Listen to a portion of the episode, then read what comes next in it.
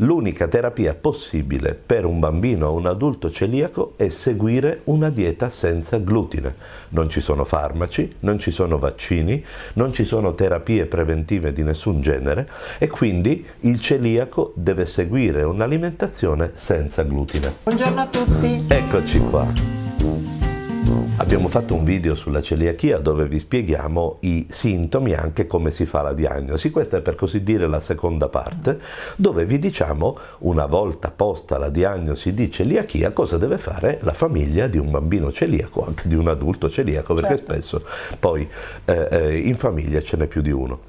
Anzitutto possiamo dire una cosa, che ehm, come dicevamo la dieta è l'unica strategia possibile e che tuttavia è assolutamente sconsigliato fare diete fai da te. La dieta si fa intanto avendo fatto bene la diagnosi, quindi dopo che il medico ha detto ok sei celiaco.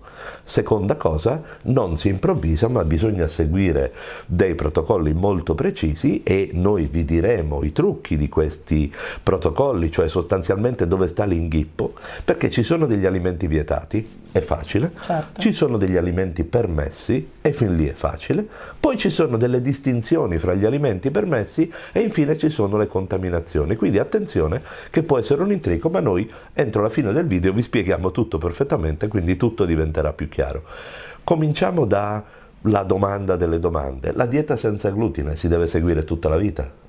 Certamente, eh. la dieta senza glutine deve essere seguita per tutta la vita. Poi cosa succede se uno commette un'infrazione, anche involontaria per carità, non lo sapeva e nella tortina che è stata portata a scuola c'è un alimento del grano, per esempio, della farina di grano, che non è permessa. Eh, una, una volta non succede nulla, non è un'allergia se io sono allergico all'uovo, basta che io mangi un pezzettino di uovo e posso avere una reazione anche grave. Eh, la celiachia non è un'allergia, è un'intolleranza. La ripetuta esposizione dell'intestino al glutine fa un sacco di danni. Quindi si capisce che la singola infrazione in una dieta ben seguita non mette a repentaglio eh, il bambino o la sua certo. salute delle minime quantità di glutine, poi lo vedremo un pochino più nei dettagli, possono essere consentite e tollerate dall'intestino di un celiaco. È chiaro che non dobbiamo superare queste minime quantità. Quali sono i cereali che un bambino celiaco non può mangiare, quindi quelli veramente vietati? Tutti quelli abbiamo detto che contengono glutine. Quali sono? Il frumento, cioè il grano, l'orzo, la segale, il farro, il kamut, che in realtà è un tipo particolare di grano, ecco in realtà, certo. però insomma siccome ha un nome preciso sappiatelo, il couscous, sì. il bulgur e sì. il seitan. Il seitan è per i vegetariani e per i vegani uno degli alimenti che però viene derivato dal frumento, no? quindi non può essere mangiato nei bambini celiaci. Quindi che abbiamo, quelli che abbiamo nominato sono alimenti non consentiti. Ne consegue, adesso era abbastanza chiaro, ma adesso lo è ancora di più, che eh, eh, il celiaco deve diventare un attento lettore di etichette. Deve leggere nel dettaglio gli ingredienti. È vero che nella maggior parte dei cibi del commercio c'è l'etichetta senza glutine, però insomma anche sapere dietro le righe che il seitan per esempio contiene glutine quindi non è permesso o che il kamut pur essendo una farina conosciuta come dietetica in realtà contiene glutine quindi ai fini della celiachia non è utile. Quindi se questi cereali sono vietati ce ne sarà qualcuno permesso? Certo, tutti quelli che non contengono il glutine di nuovo. Innanzitutto il riso. Mm-hmm tra i cereali consideriamo anche degli pseudocereali come può essere la quinoa ad esempio, no? il grano saraceno non contiene, il sorgo non contiene, il miglio non contiene il glutine. Eh, il mais, il, tef, il gran turco, il mais. Eh? Il mais. Poi abbiamo un cereale che fa eccezione, nel senso che non è né completamente vietato né consentito senza un po' di cautela. È l'avena. Eh, l'avena può essere consentita non in chicchi, ma in chicchi, ma come cereale lavorato, solo se sono due anni che il nostro bambino è in dieta priva di glutine, ha degli esami ben controllati. Perché? Perché l'avena sia nel suo processo di lavorazione può contenere delle tracce di glutine, perché spesso viene lavorata in sistemi, in filiere dove viene, vengono utilizzati anche cereali con glutine, e sia perché nei campi in cui si coltiva l'avena spesso non possono essere presenti anche dei semi di grano.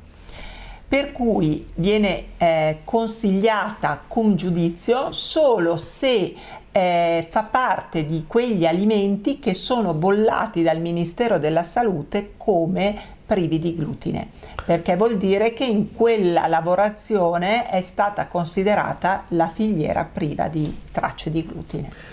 In altre parole, l'avena prodotta correttamente e senza glutine, certo. ma non vi potete fidare di, del pane multicereali fatto con l'avena per esempio perché eh, spesso la farina non destinata al consumo del celiaco può essere contaminata da altri cereali, quindi in questo senso l'avena va considerata con sì. attenzione, va bene solo l'avena venduta col bollino. Esatto comunque sia, lo sanno tutti i celiaci perché i centri di riferimento poi eh, danno tutti i consigli, danno tutte le guide, le linee guida, c'è un elenco ministeriale degli, con tanto di marca degli alimenti che sono tranquilli e sicuri per l'alimentazione del bambino celiaco e dell'adulto celiaco. Chiaro che il discorso che vi stiamo facendo è un discorso generale nel senso che vi aiuterà ad orientarvi eh, quando queste indicazioni non mancano, per esempio potreste essere all'estero, potreste essere in presenza di preparazioni fatte a casa da amici che vi ospitano, allora eh, rifiutare tutto a priori magari non è una buona strada, ma dovete sapere se ci sono certi ingredienti a cosa esatto. andate incontro. Se vi sembra che questo discorso possa essere utile a voi o a alcuni dei vostri amici o anche altri genitori, mettete un like a questo video. Quando mettete il like il video viene riproposto ad altri e quindi molte più persone lo vedranno, quindi per favore fatelo. Ora affrontiamo invece il discorso un pochino più complesso che è quello delle contaminazioni. Eh certo. Abbiamo detto che non succede nulla se un bambino celiaco mangia glutine in una particolare situazione, ma chiaramente questa non può ripetersi continuamente durante la giornata o più giorni di fila e quindi il bambino stesso e la sua famiglia devono stare attenti a quelle che sono le contaminazioni.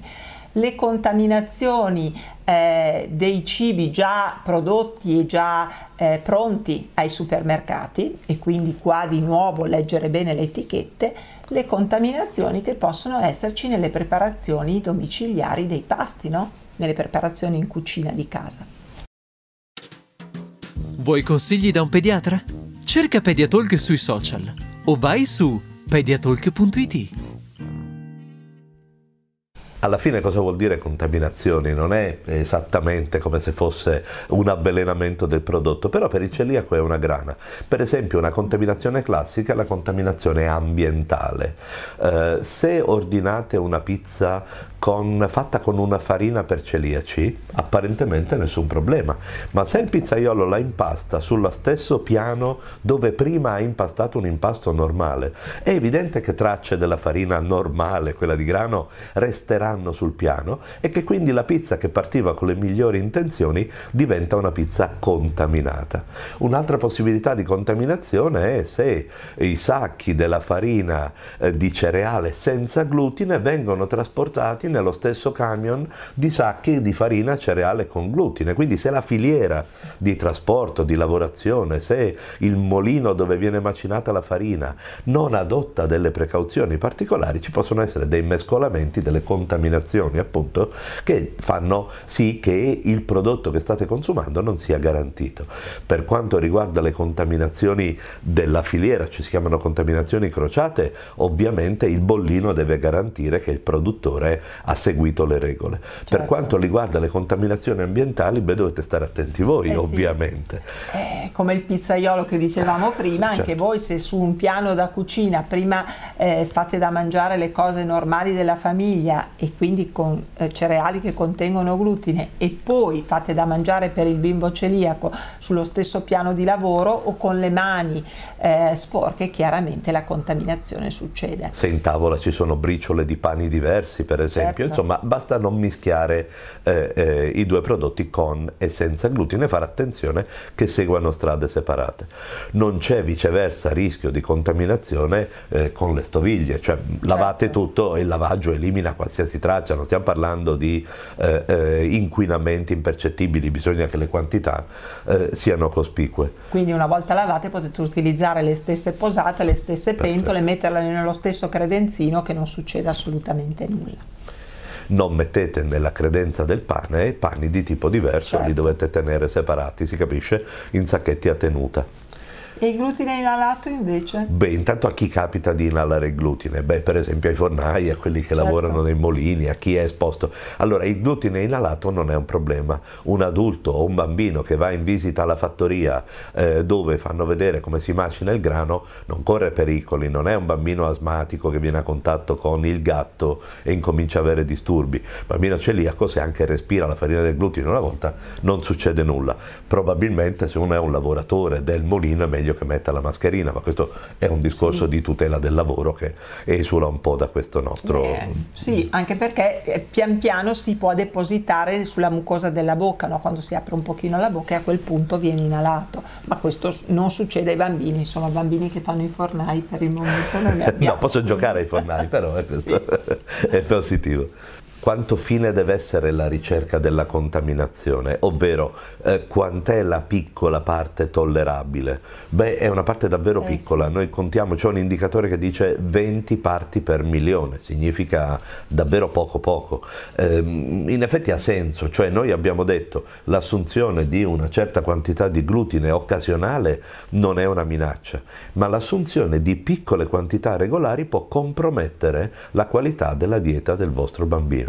Quindi dovete prestare attenzione perché questa contaminazione regolare, questi mescolamenti regolari possono buttare a mare tutti i sacrifici che state facendo. Diciamo che un bambino celiaco può sopportare senza aver nessun problema fino a 10 mg di glutine al giorno. Eh, ma È una 10 quantità. mg, voglio dire, è veramente meno di una briciola di Sì. pane forse. Siccome il celiaco eh, deve per tutta la vita seguire un'alimentazione senza glutine, questo può essere una condizione anche costosa in qualche modo o Certo. difficile.